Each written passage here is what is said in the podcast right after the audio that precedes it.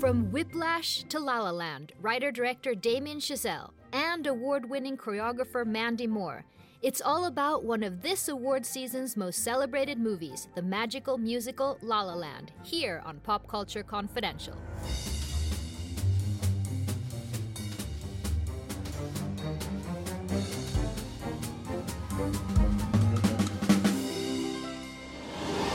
An actress. Yeah. You could write your own roles, something that's as interesting as you are. What are you gonna do? I'm gonna have my own club. We're gonna play whatever we want. Is that gonna happen every time? I think so. This is the dream. It's conflict and it's compromise. It's very, very exciting. Welcome to Pop Culture Confidential. I'm Christina Yerling Biro. When I say La La Land is one of the most buzzed about movies this award season, I'm not kidding. It literally won every award it was nominated for at this year's Golden Globes, including for the movie, the director, and the stars. It is now the most awarded film in Golden Globe history, and its road to Oscar glory seems unstoppable. You may have noticed that all the La La Land winners thanked Mandy Moore. No, not the actress, but the award winning choreographer. I'm thrilled to get to talk to Mandy Moore later on the show. She's choreographed for movies like Silver Linings Playbook and TV's Dancing with the Stars. We talk about her amazing musical numbers in La La Land, shutting down major LA freeways, and teaching actors Emma Stone and Ryan Gosling to dance, rivaling the greats like Fred and Ginger. But first, City of stars, are you shining just for me? Director Damien Chazelle was only in his late 20s when he burst on the scene with his movie Whiplash. The movie about an abusive jazz band conductor was actually partly based on Chazelle's own experiences as a drummer in his high school band back in New Jersey. Whiplash was something of a sensation, and he's now defying all expectations with his next passion project, La La Land. La La Land is Damien Chazelle's ode to Hollywood and to musicals like Singing in the Rain, Top Hat, and Jacques Demy's The Umbrellas of Cherbourg, and to the city of Los Angeles itself, the freeways, sound stages, and the dreamers and the heartbreak. It stars Emma Stone and Ryan Gosling, whose on screen chemistry we've seen before in several other movies that they've done together. They play Mia, an aspiring actress, and jazz pianist Sebastian, who dreams of owning his own club. La La Land is about their blooming romance, a love story in the City of Angels, but also the harsh realities of Hollywood, the endless auditions, and the disappointment. The actors went all in. Emma Stone, who sung on Broadway and cabaret, learned to tap and all manner of dance. And Gosling studied jazz piano and plays the piano himself in the movie. It's pretty strange that we keep running into each other. Maybe it means something. I doubt it. Yeah, I don't think so. How are you going to be a revolutionary if you're such a traditionalist? You're holding on to the past, but jazz is about the future. Yes, you are. Maybe I'm not. It's like a pipe dream. La La Land is shot beautifully in 35mm by Swedish cinematographer Linus Sandgren, and it's Chazelle's six year passion project that he embarked on with his best friend from college, the composer Justin Hurwitz. The movie seems to have been on their minds since their college years when they made a successful short film, a black and white musical named Guy and Madeline on a Park Bench. And there seems to be some reoccurring themes in Damien Chazelle's movies competition versus compassion. What does it take to make it in Hollywood, in the arts? And of course, the dreamers. In La La Land, he very beautifully shows the big contradictions in Hollywood the actors slash waiters that come there to try to make it, and of course, the rejection and disappointment. Damien Chazelle was one of those dreamers when he went out to LA as a young man from New Jersey. So I started by asking him, what does it take to make it in Hollywood, to deal with that heartbreak? Who stays and who goes back to Jersey?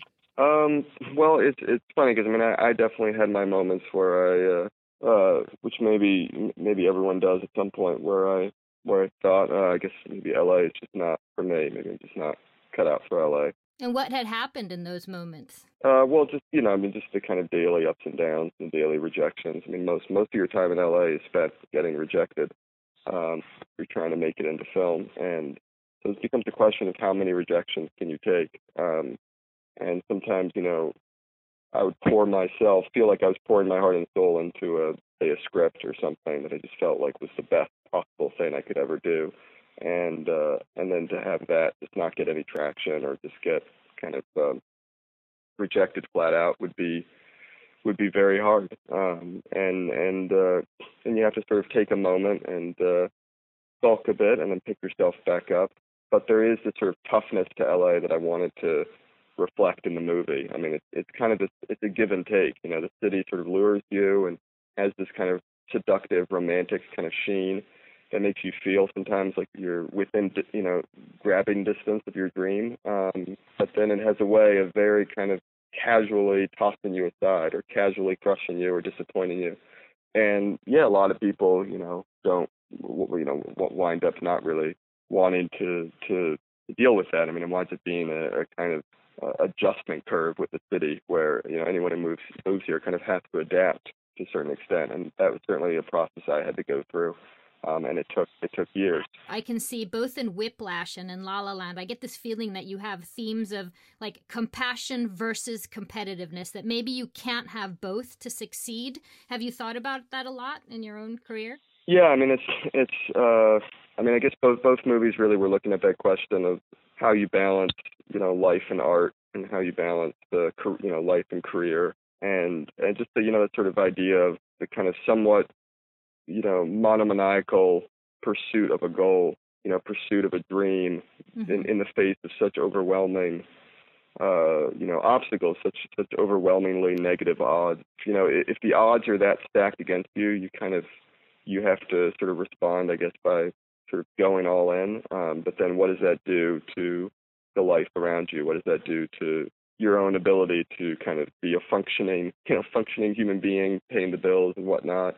Your own ability to have a relationship, your own ability to relate to people around you. But can you? I mean, you're a decade younger than me, but tell me you can have true love and ambition. Uh, yes, of course you can. But I think uh, I think it's more interesting to look at, you know, look at. Uh, I mean, if, in, you know, at the level of drama, more interesting to look at um, situations where where it's difficult to find that equilibrium. You have Emma Stone and Ryan Gosling, who've done several movies together. Of course, old Hollywood is full of legendary pairings Hepburn Tracy, Fred and Ginger. Did you cast them as a pair? I, I no, not not initially. I mean, what, what kind of wound up happening was, uh, I mean, when when I first started writing the movie uh, in like two, late 2010, early 2011, I was I was uh, I, I had thought of both of them, um, but but it seems like kind of impossible pipe dreams that um, that would never, um, you know, it, it, it just seemed like that would never happen. And then, and and then basically, uh, uh, six, you know, more or less five or six years kind of passed, you know, in which we were trying to raise the, the financing for the movie, and and and various other casting permutations kind of came and went. And then it was sort of by chance, you know, I happened to meet Ryan while I was doing sort of the Whiplash kind of uh, tour. And then at a certain point, also, uh, uh, I needed to find uh, someone to play uh, Mia, and Emma Stone was doing a cabaret on Broadway.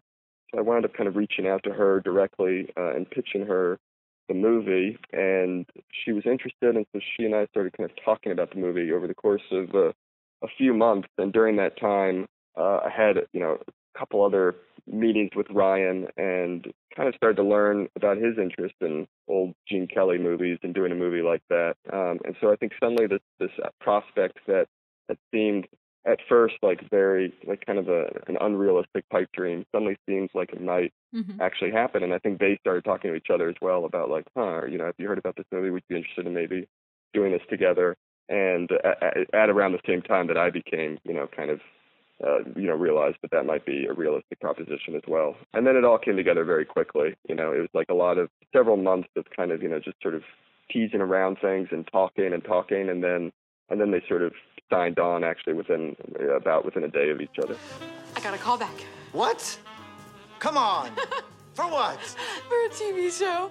The one that I was telling you about earlier. The Dangerous Minds meets the OC? Yeah.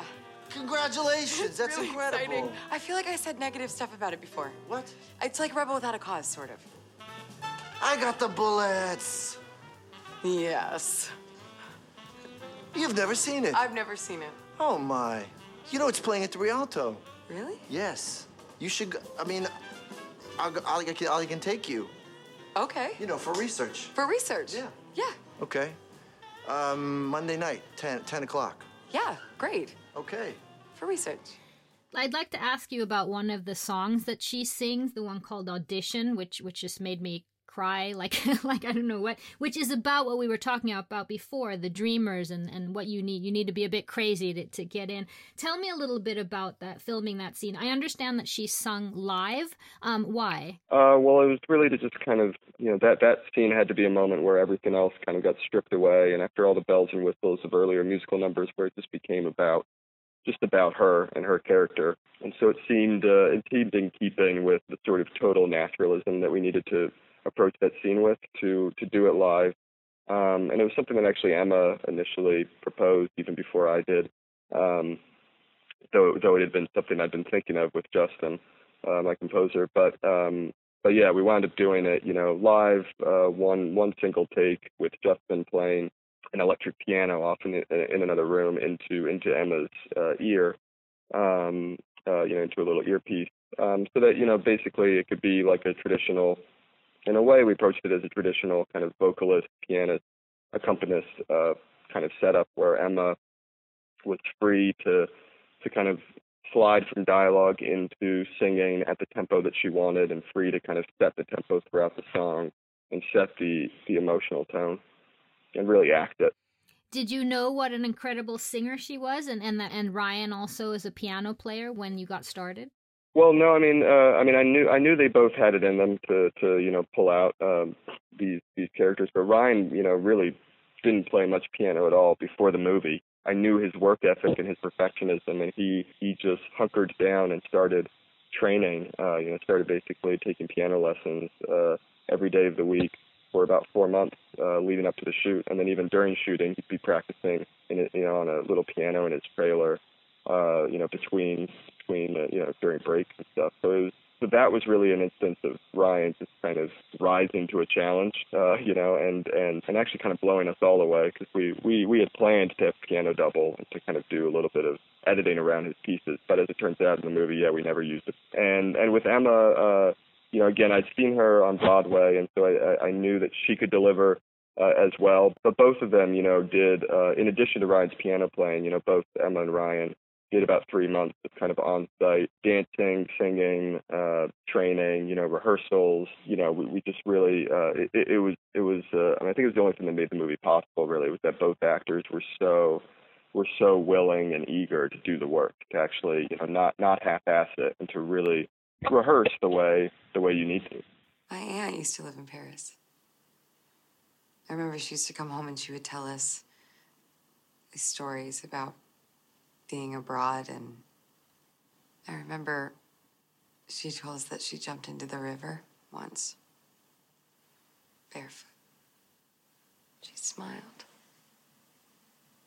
Leapt without looking and tumbled into the sun. The water She spent a month sneezing, but said she would do it again. Here's to the ones who dream,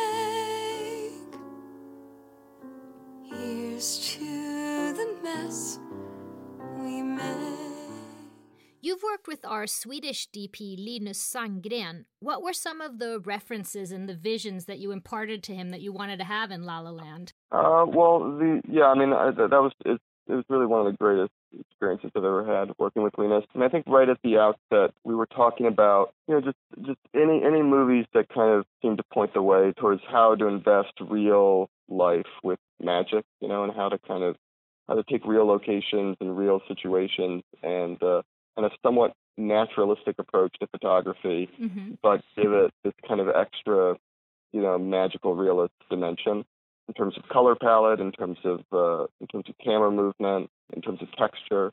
So we, you know, it, it's part of why we were very adamant about shooting on film, shooting anamorphic, um, you know, and shooting, uh, you know, eventually kind of decided to shoot a lot of the, you know, most of the nightscapes at um, at either magic hour or twilight um, to get those sort of blues and purples in the sky.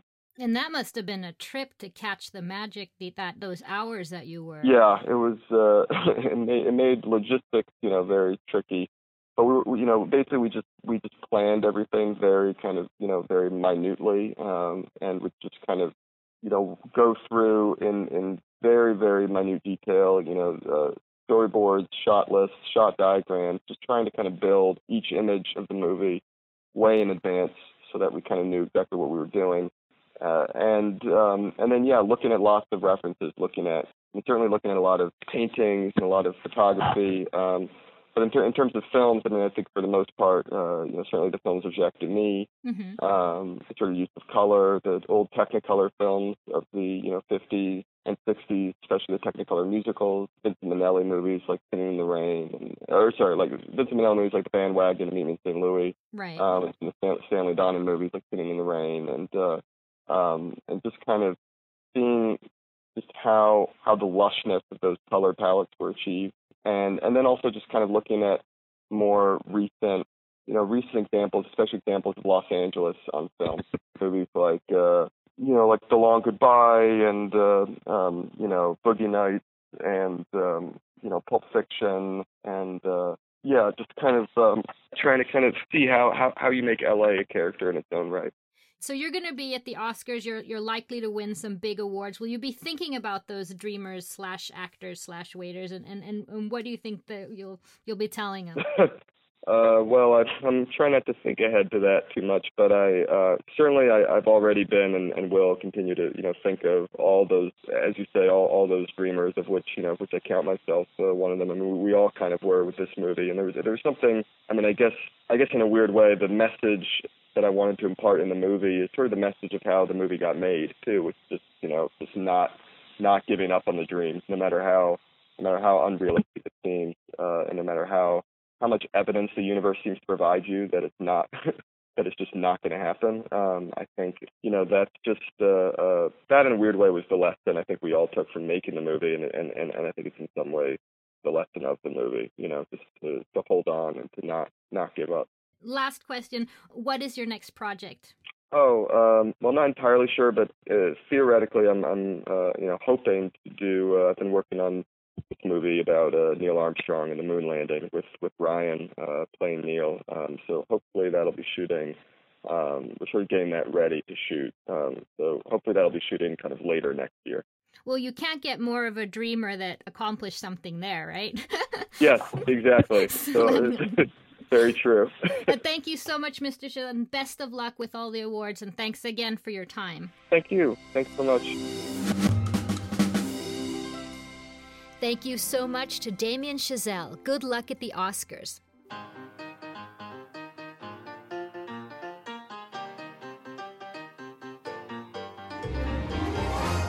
The best way to describe my next guest's work on La La Land is simply spectacular.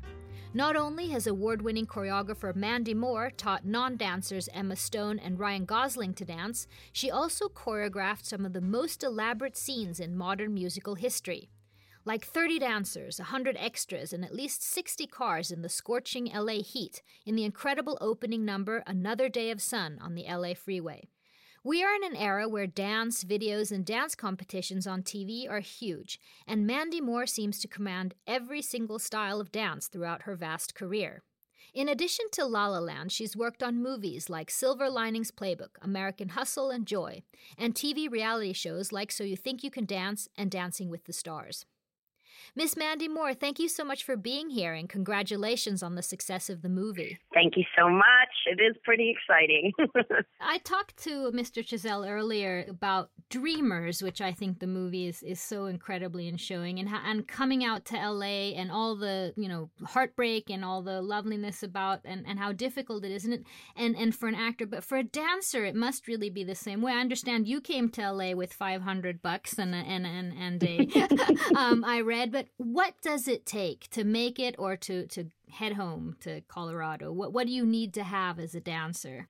You know, I think for me, I so understood Emma's character, Mia. You know that that scene towards the end of the film where she's crying. You know, he's come up and said to her, you know, you have a big audition, and she was just like, you know what, maybe I'm just not good enough. Mm-hmm. You know, maybe this is a pipe dream.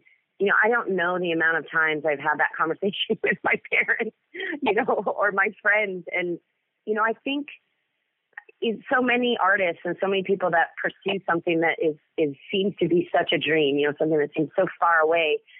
You know, it's uh I think it takes an incredible sense of resilience and you know, I think just having a like a little seed inside always to like really love it. You know, and I'm so I have to credit my dance teachers growing up. You know, if I didn't love dance as much as I do, I think I probably would have moved home after the first year, you know, but I knew for me, yeah, I mean, I just, I've never felt so alive. I've never felt so real. I've never felt so, you know, fill in the blank of anything that feels great as I do when I dance and I create, you know, and I, I feel very lucky to have found that in my life. And, um, you know, that, believe me, I had my fair, fair share of, you know, those same kind of auditions that Emma was doing, you know, like, except for you're dancing, you know, in front of Madonna or you're dancing in front of whoever and they're eating a sandwich and they could care less, you know, and you're dancing your heart out. So yeah, I think we all have those stories, but I think it's the people that, you know, really have a rooted sense of loving the craft and also a, a sense of like, I'm not going to take no for an answer because I know this is what I'm supposed to be doing in my life. You know, I think those are the people that end up making it. It's the true the true sense of themselves, sort of so to speak. Yeah. yeah. Well, and a little bit of luck along the way, for sure. I mean, you got to get some uh, some some experiences and some things along the way, but yeah, an ultimate bit of love for sure. In every era, dance has been one of the pillars of pop culture. I grew up in the 80s with Michael Jackson and so on, but I have a reflection. As a professional dancer at your level, a choreographer, it seems that it has grown even more, that today you have to know every single style imaginable to be able to work on the huge shows that you work on on TV, for example. Is this true? Oh, yeah, 100%. You know, I'm. I'm a child of the 80s, so I grew up on all of those films and videos, you know, the start of MTV and that's what inspired me to move to Los Angeles to become a professional dancer. And at that time, you know, I really it was jazz type dancing that I was looking for, commercial jazz. That's what I was mostly uh, what I mostly trained in. Um, but then as I got out here and as you know, there, there was a little time period there for about 10 years where there was not a lot of dance happening, you know, very um, little was happening as far as any dance in film or um, television. And then about 10, 12 years ago, it started to make another, you know, it started to surge again. So luckily, um, as it came back, people were, had been, I think, in hibernation for right. 10 years and had been, uh, you know, just training and trying all different styles of dance. And, you know, the, the nice thing is, is right now in dance, it, it's true. Like you have to be able to have a knowledge of so many different kinds of styles and cultures and types of music. Um, you know, it's it's not just one note anymore at all. No, because when I was like uh, researching you and looking into things, it's everything. It's it's musicals, but it's salsa, it's merengue, it's this, and I mean, you've done everything imaginable, which seems to be just uh, you have to have that to get to your level, I suppose. Yeah, and you know, lucky enough, growing up in a small town in Colorado, somehow we we as at the studio were exposed to a lot of different kinds of dance very early. Like I remember my first couple years of dancing, you know, taking a belly dancing class or a folkloric class, or I actually started dancing break dancing. So you know, I was taking break, break dancing and ballet and tap. And so being exposed to all the different kinds of styles at a really early age, I think that I grew to appreciate all different styles of dance, you know, and I wasn't just trained in one style completely. You know, I understood that there were other kinds of dance out there, and I really, you know, had a yearning to learn about those and and you know put myself in a lot of classes and tried to learn a lot of different styles. What are the styles that you incorporated and worked with in La La Land? Mostly the vocabulary sat in um, tap and ballroom, specifically foxtrot and waltzing. Mm-hmm. And then there was obviously a little bit of uh, jazz style, uh, old Hollywood, Gene Kelly, Fred Astaire, and then even up into like Jerome Robbins and a bit of Fosse in there. You know, I definitely would say some of it sat in um, kind of Jack Cole style jazz, and but mostly it was tap and and, and waltzing and foxtrot.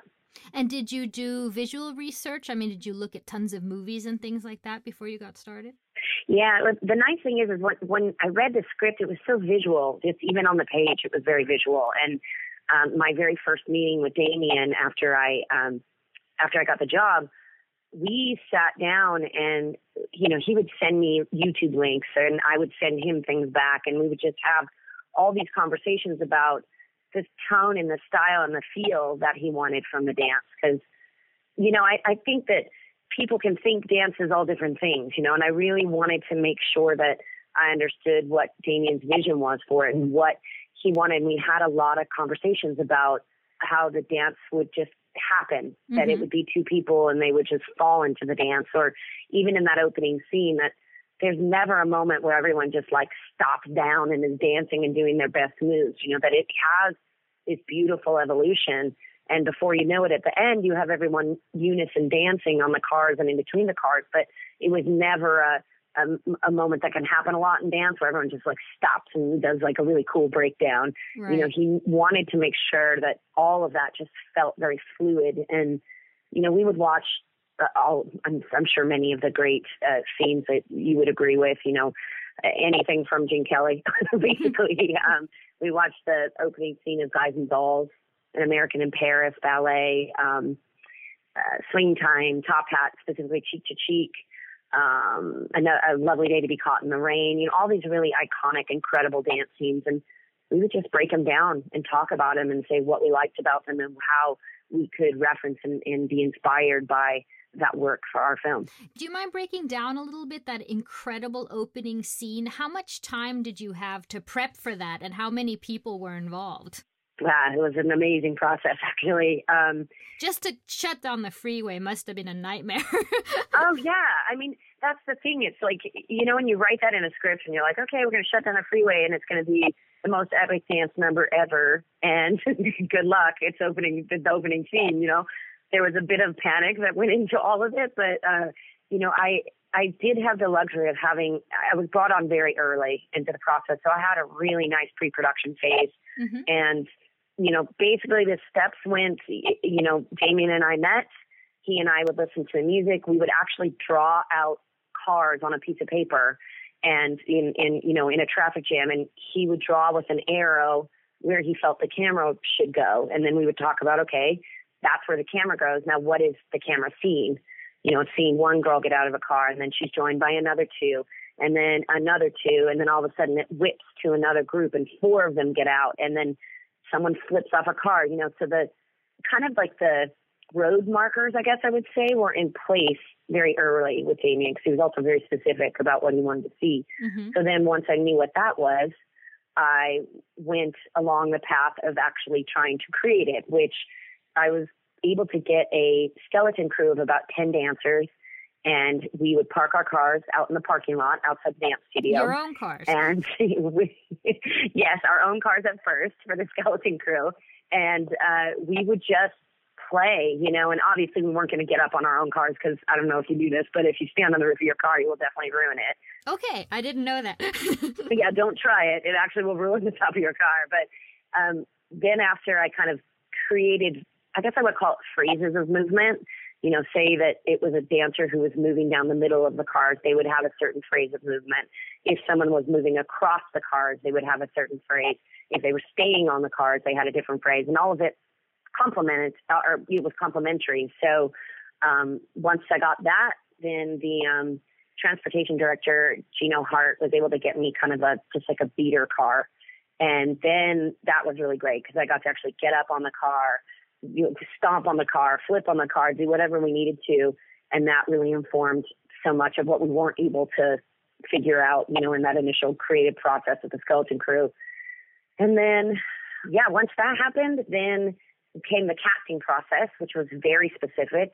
Again, Damien had a very specific idea of how or who he wanted these people to be, um, what they he wanted them to look like, you know, uh, dance like. So, um, you know, I was able to hire 30 dancers that were absolutely incredible, some of the best in Los Angeles, and um, along with 100 extras. Uh, we put together that scene on the freeway and we, we shut down the freeway for two days. And um, we actually had to go, funny enough, I had to go to a California Department of Transportation meeting um, and kind of pitch our idea because we were basically okay. begging for another day of rehearsal because we knew to get up there and shoot that massive scene in two days was going to be pushing it. So we had wanted maybe another day, like before that time. And they basically were like, no, we're not shutting down the freeway for a day, but we'll give you 12 hours. So the weekend before, we were able to get the freeway from midnight to noon. And the dancers, you know, were called at 3:30 a.m. We got all the cars up there. Um, we got the camera up there. We just went through shot by shot what we were wanting, and um, it was a very informative rehearsal. I will say that, you know, because of course there's that panic of like, oh God, I thought that was going to work and it didn't, you know, with the camera or, oh, you know, with the steps or, you know, it's obviously a lot of things to come together. But if we hadn't had that 12 hour rehearsal, you know, I'm not sure that number would have turned out the way it did. So we were very, very lucky and very thankful to the Department of Transportation for giving that to us.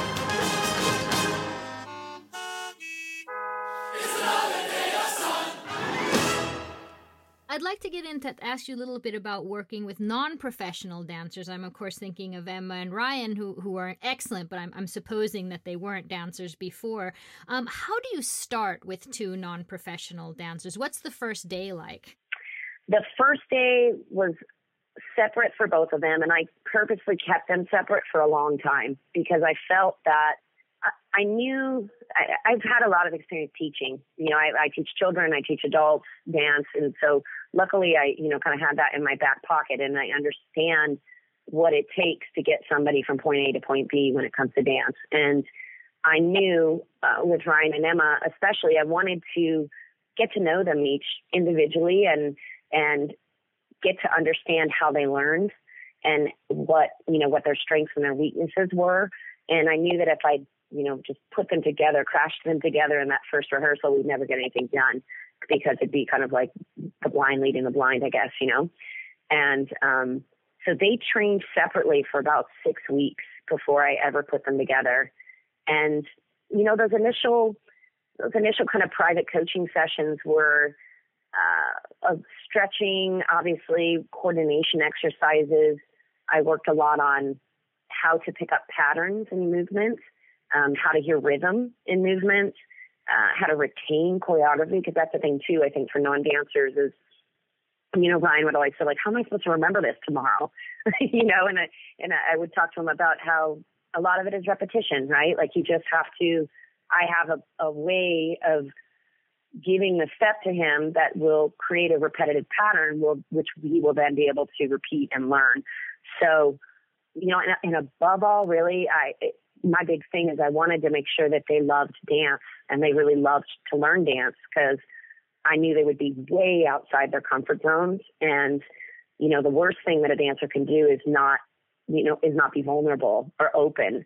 Um, you know, so I wanted to make sure that they felt very comfortable, very confident, and that they really loved it because then when we would do those one, you know, those one takes, I mean, their duet take, I think was seven minutes, six and a half minutes. And you know, it was a, in one take, yeah, an magic hour, you know, and the amount of pressure that was on them. I thought, you know, if I could just plant a little seed of them really loving it and enjoying it, that would get us much further than me just like teaching them dance steps, you know, and rehearsing them and screaming at them. So, um, you know, luckily I never had to scream at them. That's the one called Lovely Night, right? It's just amazing. Yeah. The sun is nearly gone.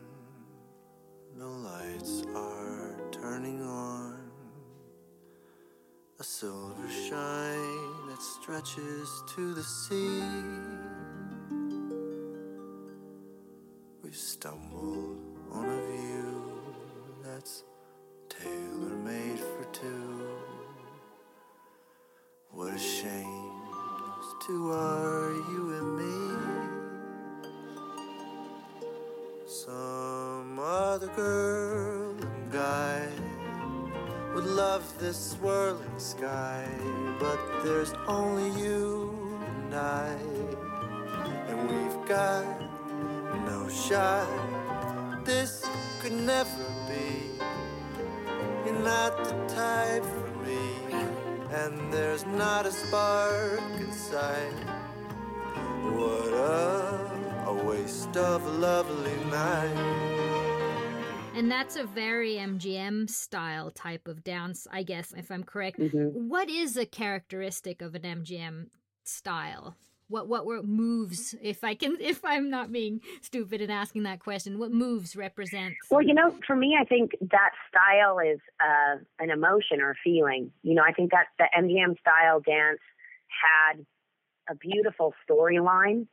Um, you know, they always had a, a bit of motif. You know, like there would be a certain step that might be repeated a couple times. Um, there was always a, for me, MGM style movement and musicals always had a beginning, middle, and end to the dance. Um, you know, it was. Uh, again, very rarely did they ever just stop down and everybody dance. You know, it was, they seemed to c- continue to push the story forward, like any great musical does, through the dance. Mhm. And, you know, there was always a really nice build and a, and a lot of, um, I mean, I don't know, I could be biased, but I always just felt like that style also had a lot of creativity and, and unique characteristics to the movement. You know, it wasn't just normal steps that you'd see. Um, yeah, I guess that, that's kind of how I would explain it. Do you have a favorite one? If one of the listeners wants to go and and and see what you were just explaining. Uh, well, I mean, I think for a lovely night, uh, we really referenced uh, another a lovely day to be caught in the rain um, from Fred and Ginger. I mean, it's an incredible piece of work, and the storytelling and the build in that number. I mean, their steps, of course, are incredible, but just their chemistry. You know, Damien and I were so taken by that scene, and um, really wanted to to inspire Ryan and Emma. Uh, you know, to just find some of those qualities, which I really feel like we were successful at for sure. Thank you so much for your time, Miss Moore, and, and for this movie, and I really appreciate it. Thank you. Thank you. Thank you so much to choreographer Mandy Moore and writer director Damien Chazelle. La La Land is out in the US now and premieres in Sweden on January 27th. And thank you so much for listening to Pop Culture Confidential. You can subscribe to the show on iTunes and follow us on popcultureconfidential.com and our Twitter at podpopculture. This show was edited by Tom Hansen, intro music by Carl Borg, and produced by Renee Witterstedt and myself. I'm Christina Yerling Birro. Thank you so much for listening.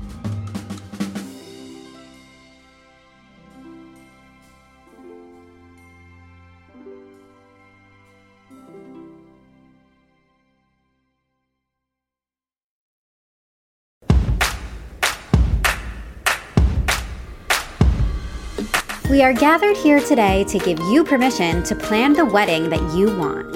I'm Jessica Bishop, And I'm Sari Wienerman. and we're the hosts of the Bouquet Toss podcast. Today's couples have to juggle so many things from family expectations to outdated traditions and what's currently trending. So, to make it easier, we're going deep to figure out why we do weddings the way that we do, so you can decide what to keep and what to toss from your wedding day plans. You are cordially invited to subscribe to the Bouquet Toss wherever you get your podcasts or at evergreenpodcast.com. By the power vested in us, we pronounce you free to plan your day your way.